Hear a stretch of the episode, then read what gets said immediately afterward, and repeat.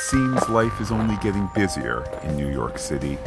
The newspapers are filled with stories of masked vigilantes, fights on rooftops, cars being lifted over people's heads.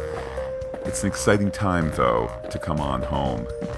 As Luke Cage settles into the next phase of his life in Harlem, New York City, so we start again with the Luke Cage podcast by Phantastic Geek. Soon we'll start to preview the first season of the Marvel television series ahead of its September 30th premiere on Netflix.